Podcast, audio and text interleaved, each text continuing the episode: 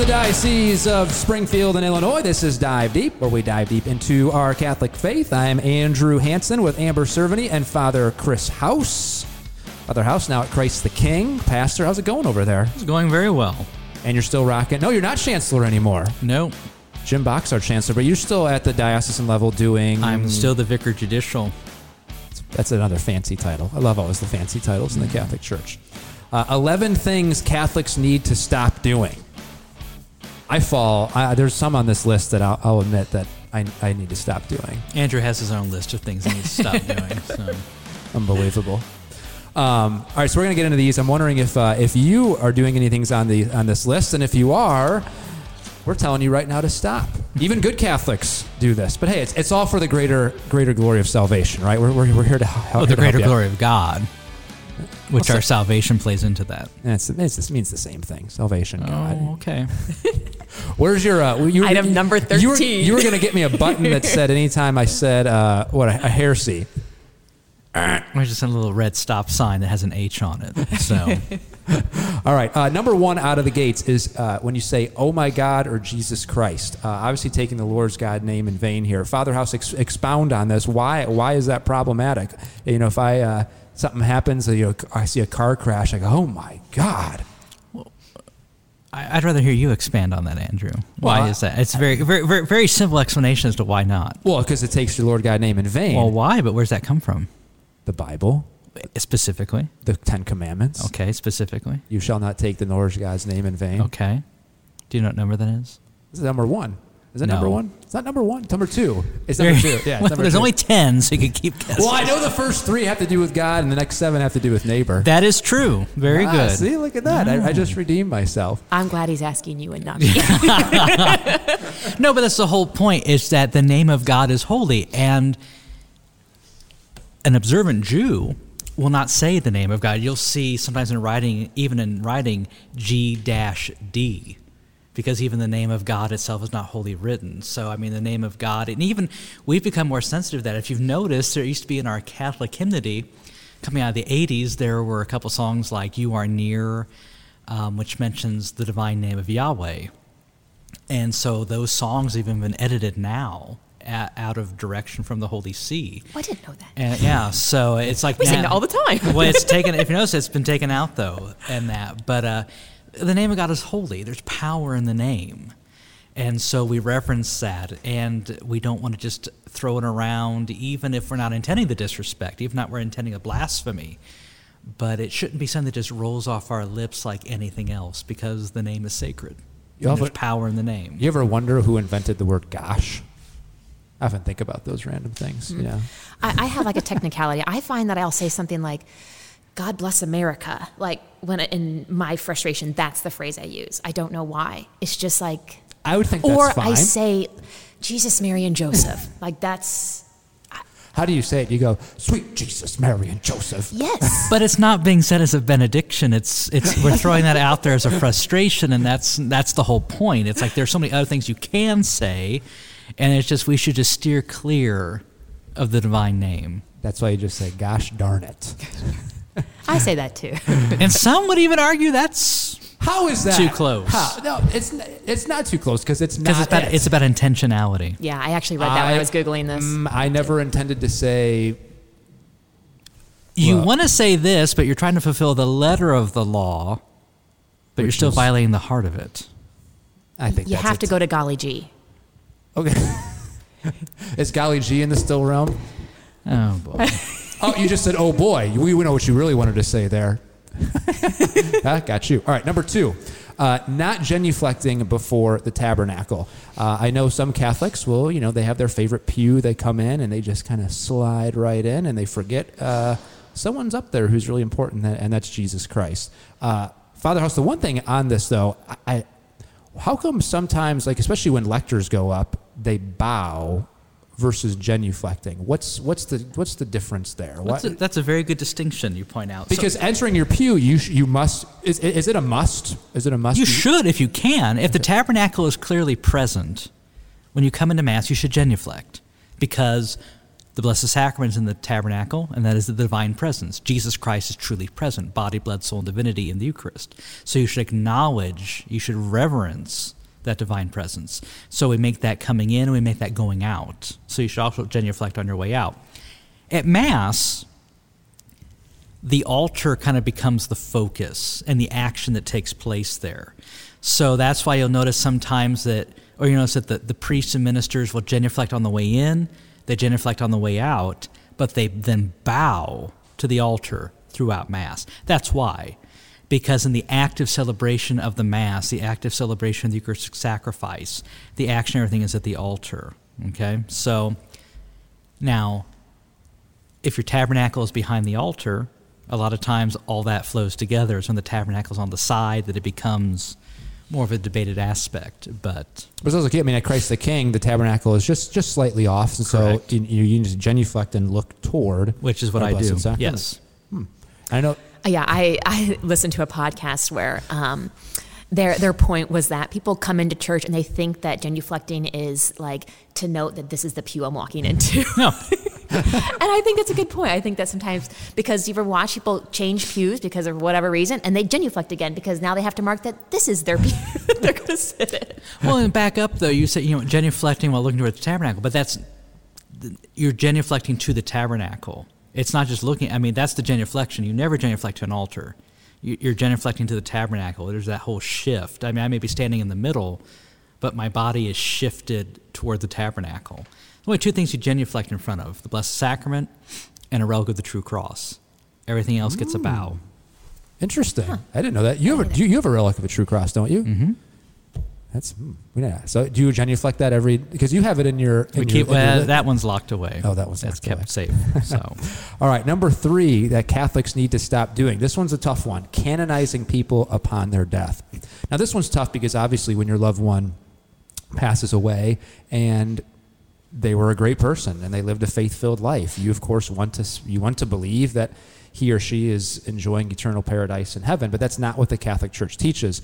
And, Father House, I want to ask you about this because, boy, this has got to be a fine line for you priests to balance during a funeral mass of reminding the faithful we believe in purgatory, we need to pray for the souls in purgatory, and we, we don't know that this person is in heaven right now. But at the same token, I don't want to come out and just say, hey, you know, your loved one is not in heaven because we don't know. Because you don't know. because you don't know. I guess there's really, I would say that we have to make a distinction uh, between, you know, the public funeral rites that are taking place and a person's private prayer in their own heart, things like that. So, I mean, I have relatives that have died, relatives that I believe are good and holy people, and I believe they're in heaven. And that's fine. And I'm free to believe that. I'm not making a public declaration in the name of the church or in the church's prayer. I'm not Well- calling them. So that's that's the distinction. That's the problem with sometimes in preaching at funerals. Priests or deacons preach and they, you know, quote unquote canonize somebody by saying they're in heaven, this or that. So our hope is there. We trust in the Lord's promises, and there's absolutely we should hope for salvation. And even some of the prayers of the funeral mass tip that way. So even sometimes it's kind of you can see why people just simply move into that because some of the prayers lead us to that. But th- there is that distinction. It's one thing in a person's private prayer and thoughts, another thing in the public liturgical action of the church. Yeah, well, I've I have a I have a the souls in purgatory is something that I've I've taken upon my heart. I, I pray for them pray for them every day. And my brother passed away, and kind of same thing as you. Uh, do I believe my brother's in heaven? Yes. However, I do pray for his soul every day because of what the Catholic Church teaches. And you know, bear in mind if he is in heaven, we all know God will use my prayers and some other ways for for another soul, the faithful departed. That that's one thing. I mean, it is kind of it is a frustration on my part when I maybe do hear uh, a a homily at a funeral mass that almost, yeah, to your point, almost tips the curve that almost says, you know what, you don't need to worry about him anymore. You know, he passed away. This funeral mass, this is great, but and that's my problem is, I think so many Catholics tend to just after the funeral mass they forget about their loved one. And that prayer needs to continue for their for their soul. That's why every how many I mean, what percentage of masses is the mass intention for someone who's deceased? Oh, 99.999. Exactly. Yeah, so yeah. and the mass is the ultimate prayer. So so you know to continue that offering masses and offering prayers for people and souls in purgatory. Now, again, It's a spiritual work of mercy, Yeah. which we don't, sadly, we don't talk enough about anymore. But yeah, that's it. That is a good of the church is to pray for the dead because no prayer is wasted. If that soul is in heaven, the grace will still take effect in some other way. So continue continue to pray for for loved ones. Uh, number four, uh, the, the things Catholics need to stop doing: not going to confession. Now, the Catholic Church, correct me if I'm wrong, Father House teaches you: is it a must go to confession at least once a One- year? Once a year. Once a year. Um, boy, you know the great thing about Spring, the Diocese of Springfield, is so many churches have so many options. It's not just Saturday. That's it. That's your only opportunity to go to confession. Um, but th- the importance of going to confession, hearing uh, the words of absolution, why someone needs to do that, and it's not just to feel good; it's for their eternal soul. Well, it's a, it's it's a sacrament. It bestows grace, and uh, the more we confess our sins, the more we're inclined to acknowledge our need for God's mercy. That just that moves us further down the path of holiness. So, anytime someone is conscious of grave sin, they should approach the sacrament of reconciliation. Venial sins are forgiven in a multitude of ways. Grave sins, mortal sins, are only forgiven through the sacrament of reconciliation. So it's a great habit to be into. And just because the church says you must do it once a year, that's the bare minimum. I mean, it, it's good to have a habit of, you know, number one, when I think I need it, when it comes to mind, or simply, you know, a monthly or, or however, and that. So Didn't John Paul II go to confession weekly? I thought I. I he may read- have. Pope, I know uh, Pope Pius XII went it. Good to emulate. I'm right there. Yeah. Well, Mother Teresa went daily. daily. Oh, hold on a second. Mother Teresa went to confession daily. Yeah. Boy, Well, someone, someone, I think it was a priest that described it to me that um, for the saints that had that habit of going weekly or daily, it was like um, explained like a little dust in the speck of their eye.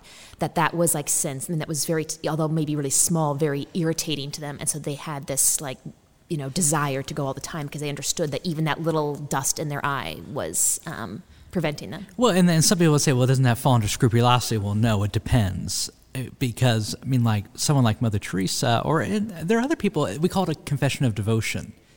It's not that you're doubting God's mercy. It's that you want you want the grace of the sacrament. So you confess previous sins, not doubting that you have been forgiven, but just for the true sorrow that they offended God's sovereignty and that you want the, sa- to receive the sacrament as that channel, that gift of grace. So, So- that's what Mother Teresa did. That's what Pius XII did. shows you what we have to live for if we want to be saints, right? John Paul II weekly, Mother Teresa daily. That's pretty incredible. All right, onto our list 11 things Catholics need to stop doing.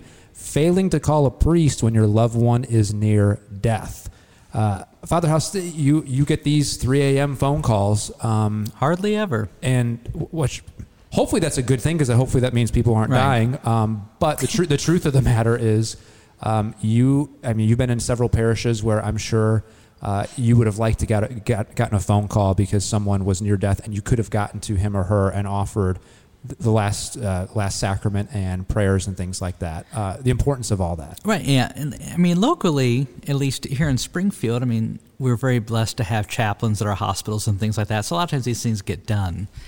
But I mean, just a person at the end of life, we want them to be fortified by the sacraments of the church. We want them to have their sins forgiven. We want them to have the Eucharist, that viaticum, that bread for the journey, that journey into a greater life, which is our hope. Want to have them, you know, free of the bond of sin and all those things, those attachments that come with it. So that's why it's important because we want our relatives to go to heaven and we want as much surety as we can get. And so that's why the church desires for her faithful to be sealed with the sacraments at the very end so that nothing is holding them back from answering that call to full life with God. And for you and you as as priests, okay, no one wants to wake up at 3 a.m., but I mean, If you're it- called, you go. Yes, and, and the point is, is if you have a loved one in the hospital, don't sit there and think, well, let me wait maybe till 7 a.m. when father's up and ready to go. If if, if he or she's on death's door, if they give yeah, it a call. give a call. Yeah, I mean, and why do I go? Not, I mean, yes, out of duty, but also because, you know, heaven forbid, one of my loved ones, I'm not able to be there. I hope and I pray that a priest is going to be there for them. I want to do the same thing for anybody else. I would have to think that's actually one of the most rewarding things that you guys do as priests, being on someone's deathbed and being able to offer the last the last sacraments for him or her. It, really, everything around. To, this may sound odd, but some of the greatest graces surround death, somebody else's death. Being at the funeral mass, being able to stand there in the place of Christ, being that intercessor for them and offering that sacrifice, being there with the family. It's a very privileged place to be with the family, to walk with them in that moment. And yes, to be there also at the end, once again, standing in the person of Jesus Christ as intercessor, begging for the Lord's mercy, for his forgiveness, and that he will open the gates of paradise to them. All right, we'll move on to 11 things Catholics need to stop doing. Our next up, leaving Mass early. Dum dum dum. It's one of my personal peeves. it is. I mean, it's uh, that's. Uh, Go, you, Father you- House. you always Throw put- it out there. You can let it loose now. Well, that's funny. I mean, some priests who put signs on the doors that say, "Remember, Judas was the first to leave mass early, or the first to leave at communion." I mean, here's the reality: Does it have? Are there sometimes reasons? Quite possibly. Someone may have a sick loved one at home.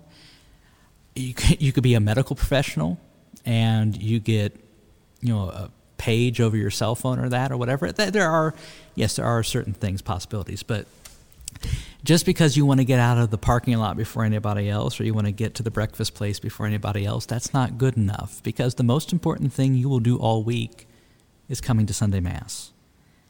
And that three minutes or five minutes that you're gaining, what possibly, what other good is there to compare with spending that three or five minutes continuous in the presence of the Lord? Because the Lord is there, as we talk about. He's present in the Blessed Sacrament.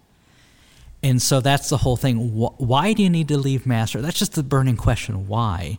Is it possible that you have a legitimate reason? Absolutely. And that's God's judgment. But that's the whole thing, too. It's just like, but why? You wouldn't leave a movie early. You don't leave other things early. So that's the thing, too. And, and coming in late. Sometimes things happen.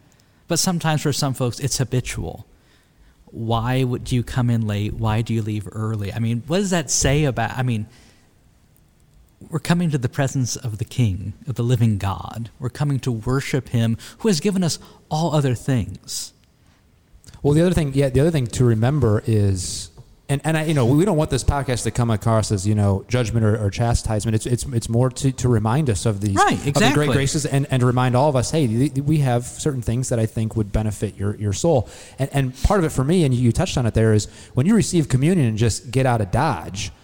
Are you really approaching the sacrament as you should? Because you just received Jesus into your body and soul, and literally 30 seconds later, you're in the car talking to your whoever about where are we going to get to breakfast instead of spending time in thanksgiving of receiving Jesus into your into your body and soul. So it's that whole mind shift of staying for the whole mass, but also staying for the final blessing. I mean, the conclusion of mass is also important. Well, if you went to somebody's house and they set a banquet in front of you, would you eat and literally get up and go out the door?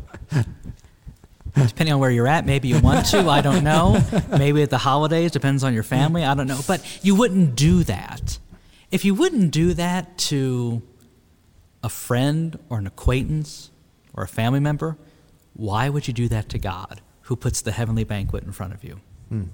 All right, up next on our list of 11 things Catholics need to stop doing, not bringing your children to Mass. Uh, and I am I am in this category in that I bring my children to Mass, but boy, I can I can understand sometimes why um, someone may not bring their child to Mass. But even though I understand it, doesn't mean I, it still needs to be done because children need to be surrounded by the church, by the faith, by the imagery, you know, all that sort of stuff. Because if you don't start them at an early age, what's going to happen later on? Now, as a priest, you know, parents may think, well, my, my child whines, they throw cars, and it's just going to disrupt people, and father's going to be upset. And so when you're up there at the altar and you're hearing crying and oh. screaming and yelling, what goes through your mind? sometimes you know sometimes it has different times. I mean it's like there, there may be audible screams and sometimes in my homily i'm sure there's silent screams coming from people too. So i mean it just is what it is. But you know i mean it's just i tell people this because a lot of times you have parents apologize i'm like don't apologize I mean, sometimes a child really is having a bad day, and sometimes people get up and they go into the vestibule or they go in a cry room or they step outside, and that's all well and good. But bring your child to Mass. uh, the child has just as much right, in essence. I had to talk about rights with that stuff, but has just as much right to be there as anybody else. And a church that does not have the sound of children, I would argue, is a church that has a very precarious future. You want to hear children at Mass. That's the church alive. And if your child's having a fussy day, you know, that's okay because the church is family. It's God's family. This is fa- this is a family gathering. You're going to hear children, and just I mean, bring the children to the Lord. What's the Lord say? Bring them to me. And woe to those who act as an obstacle to that. The Lord is very clear about that stuff. So bring your children to church. Bring your children to mass. I mean, maybe you have to get up and step out or whatever, but it is what it is. That's family living. And, and, and I remember one priest said, you know, even even he even cautioned of even taking the child back to the vestibule all the time because then this child gets a pattern of oh, all I have to do is whine and or complain or do whatever, Right. and then he or she's going to always win and go back in, in the vestibule. yeah. And, and the other thing. I'm going to add a little uh, sidebar to our 11 to our things Catholics need to stop doing because this has happened to us where we get the dirty looks of our child crying from from people in the pews, and that's that's very heartbroken because boy, to your point, it's like we want to bring our children to mass, and I'd, I'd nice to see some support. I mean, you just you don't have to give me any look. That's really all I really want. But when you give me a dirty look, that's basically saying I'm more important and you are bothering me. Don't bring your children to mass.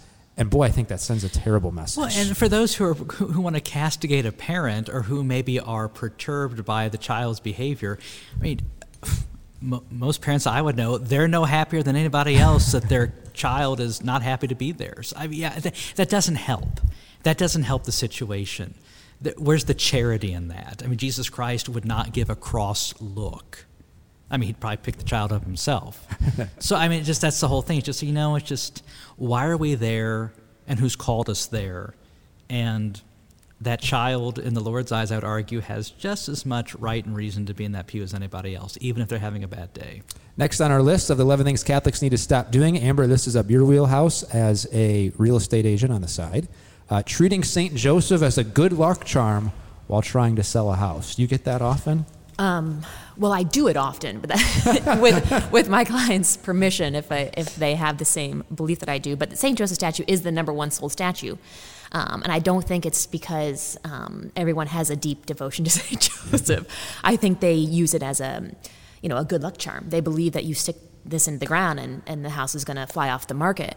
Um, and I think Catholics can get in the um, habit of being like when their neighbor says, "I want to sell my house," like stick St. Joseph, you're good. And instead of taking it as an opportunity to almost evangelize, um, you know, and I don't, I'm not sure if that is always happening, but why do we, why do we do that? And, and really, it's not just about putting a statue in the ground. It's your prayer and devotion to St. Joseph to help you um, with this. So I think it is a, definitely, a, um, like all of these, it's an opportunity. These are opportunities to evangelize or to receive grace or um, to expand your faith. Well, he really is the patron saint of a lot of things. He is. Well, I mean, he's the protector of the Holy Family, is the foster father of the Lord. I mean, the Father gave him quite a responsibility, and he showed great faith in that. Typically, though, so, I mean, St. Joseph, he's clutch. Speaking of which, like St. Anthony, oh my gosh, the amount of times I've lost things and have prayed to St. Anthony because he's Oh, a yeah. patron of lost things. The guy is incredible. He can, I mean, he finds everything. I mean, I've I've lost so much stuff for my kids, and he comes through all the time. Now, yeah, don't treat St. Joseph as a good luck charm, but if you do it diligently, he'll come through. He's, He's a very good real estate agent, and he works. but also, too, Does he but take remember, three, does he take three percent too? No. you've got to dig the statue back up and Yes. honor it. In a lot of people, because I say, true. well, where's the statue? Oh, I forgot where I put it, and I forgot to dig it up. I'm like, mm-hmm. Well, see, I So you keep it and it goes him- into my next listing. Oh, you you were you okay? I well, do. I you keep go. using Is he the best real estate assistant you've ever had? Um, Yeah, I think I think it's I think it works. Um, Does he but do your I'm paperwork? careful to. I'm sorry. Does he do your I paperwork? wish. Yeah. I wish. I am careful when it's a client who may not have that. I don't want to go, just, you know, digging things into the ground without them knowing. But uh, All right, next on our list of things Catholics need to stop doing, I, I'll admit I fall into this working on Sunday. Um, this one's hard, Father House, because so many so many things come up throughout the week of, of mowing. You know, you didn't get around to mowing the lawn because your obviously your work week was busy. Saturday, maybe your kids were going c- crazy. You, you didn't get around to the grocery store. Um, where where is that line? Because I, I, I, I'll flat out admit there are I, there are times where I treat Sundays I go to mass, but in the end, the rest of my day looks awful lot like a Saturday. It's and catch up and, I know it shouldn't.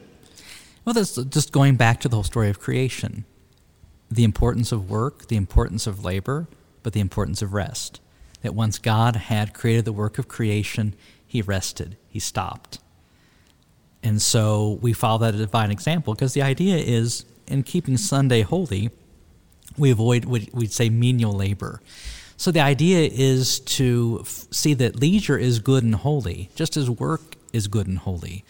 And so taking that time, number one, to honor the Lord, and in honoring the honoring the day we honor the Lord by following that example. So because we have to stop, we have to be refreshed. We have to allow the Lord to be a part of that refreshment.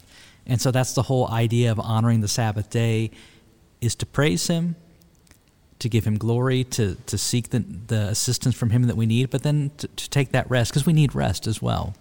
But so I guess to me, it's like you have to define work a little bit. I feel like, so I, I just bought a house and it's like I'm having, I have all these projects and I'm loving it. And like Sunday, I was um, pulling weeds in the garden and I'm like, I was finding such joy. And I was like, I felt like it was a great way to honor Sunday, to like make something beautiful again, to, you know, care for God's creation.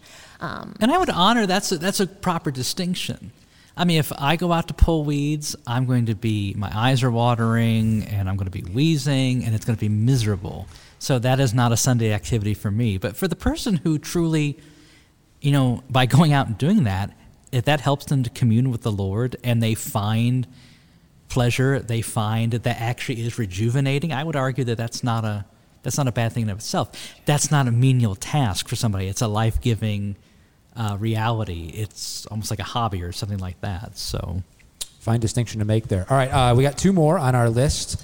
Next up, this one, Father House, you've brought this up, I know in a previous podcast that frankly I don't think hardly anyone knows. I didn't know it till you said it.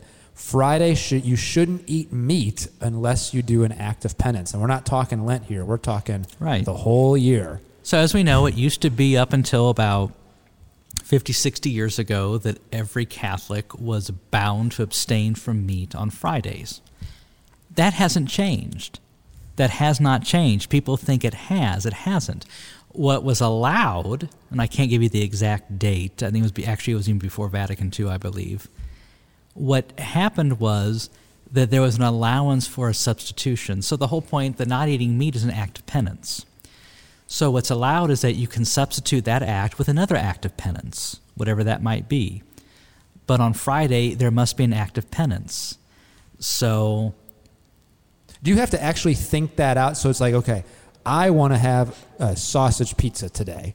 So I am going to I'm going to actually do X versus maybe you just subconsciously or maybe you're hopefully you're always a good person and you're always doing acts of penance on a Friday and because you're always doing acts of penance on a Friday, you know you can eat meat on a Friday. I suppose, but, but Friday is meant to be a penitential day because that's the day our Lord died on. So there should be a focus on that. So there kind of should be a discipline. So like for some people, they pray Stations of the Cross on Friday. It's a special devotion they pray, or they may meditate on the sorrowful mysteries of the Rosary, or things like that. That is considered a penitential act. Okay, but it, I would argue that there must be a deliberate focus on our Lord's own suffering and passion. That's what motivates the penitential act. So don't get a sausage pizza, just get a cheese pizza then. Well, for many Catholics, they have they have kept the Friday fast from meat in their spirituality. Yeah. So, and actually, in England and Wales, the bishops there, about five years ago, they took those countries back. They, uh, yeah, they pulled that uh, dispensation, that permission. So now Catholics in England and Wales, the option's not there. It's meatless Fridays Interesting. all through the year. All right, our last on our list of th- things Catholics need to stop doing: not getting involved at your parish or school. What is that statistic? Is it like like twenty percent of uh, the people who volunteer do like ninety percent of the work? And I'm sure it's that way at parishes too. I know you worked in the nonprofit business and you were heavily relying on volunteers. I have that roughly correct. Right. It's. It's. I mean, I think that's. It's like I think. I think it's a 20-80 rule, but that's with a lot of things. Twenty percent do eighty percent of the work. Something like that. So at the parish, you've been been a lot of parishes, Father House. Um, the frustration you have because because you you know you always you see potential, you see endless potential, but after a while, I mean, is it just be, becomes a drag because it's always the same people who are who are coming to the plate to, to do things. But we have to remember that God calls us in time, talent, and treasure. And if you're not giving treasure wise, which is fine, that's where you can utilize your time and your talent to help your parish or school. Well, and the idea is giving in all of that, but you know this notion that you know coming to mass on Sunday isn't just you know we're we're punching the the card there and, and doing what we have to do. It's about inviting people, challenging people to active discipleship, coming and sitting in the pew and giving your hour. Many would argue that's a passive discipleship. So it's about inviting people to an active discipleship to, to, to play some part, some role, whatever it may be. And one of the precepts of the church is about getting involved in, I mean, number one, supporting the church financially, but also being involved in the church's missionary effort, being a part of that evangelical effort. And that can be with par- activities that take place within the parish, activities that go beyond the parish, but finding some way to be involved in the building up of the body of Christ. Very good thoughts. All right. Well, this has been Dive Deep. If you would like more podcasts, head on over to dial.org slash podcast. And if you're like me, I hope I can stop doing some of these things on this list. we'll see you next time.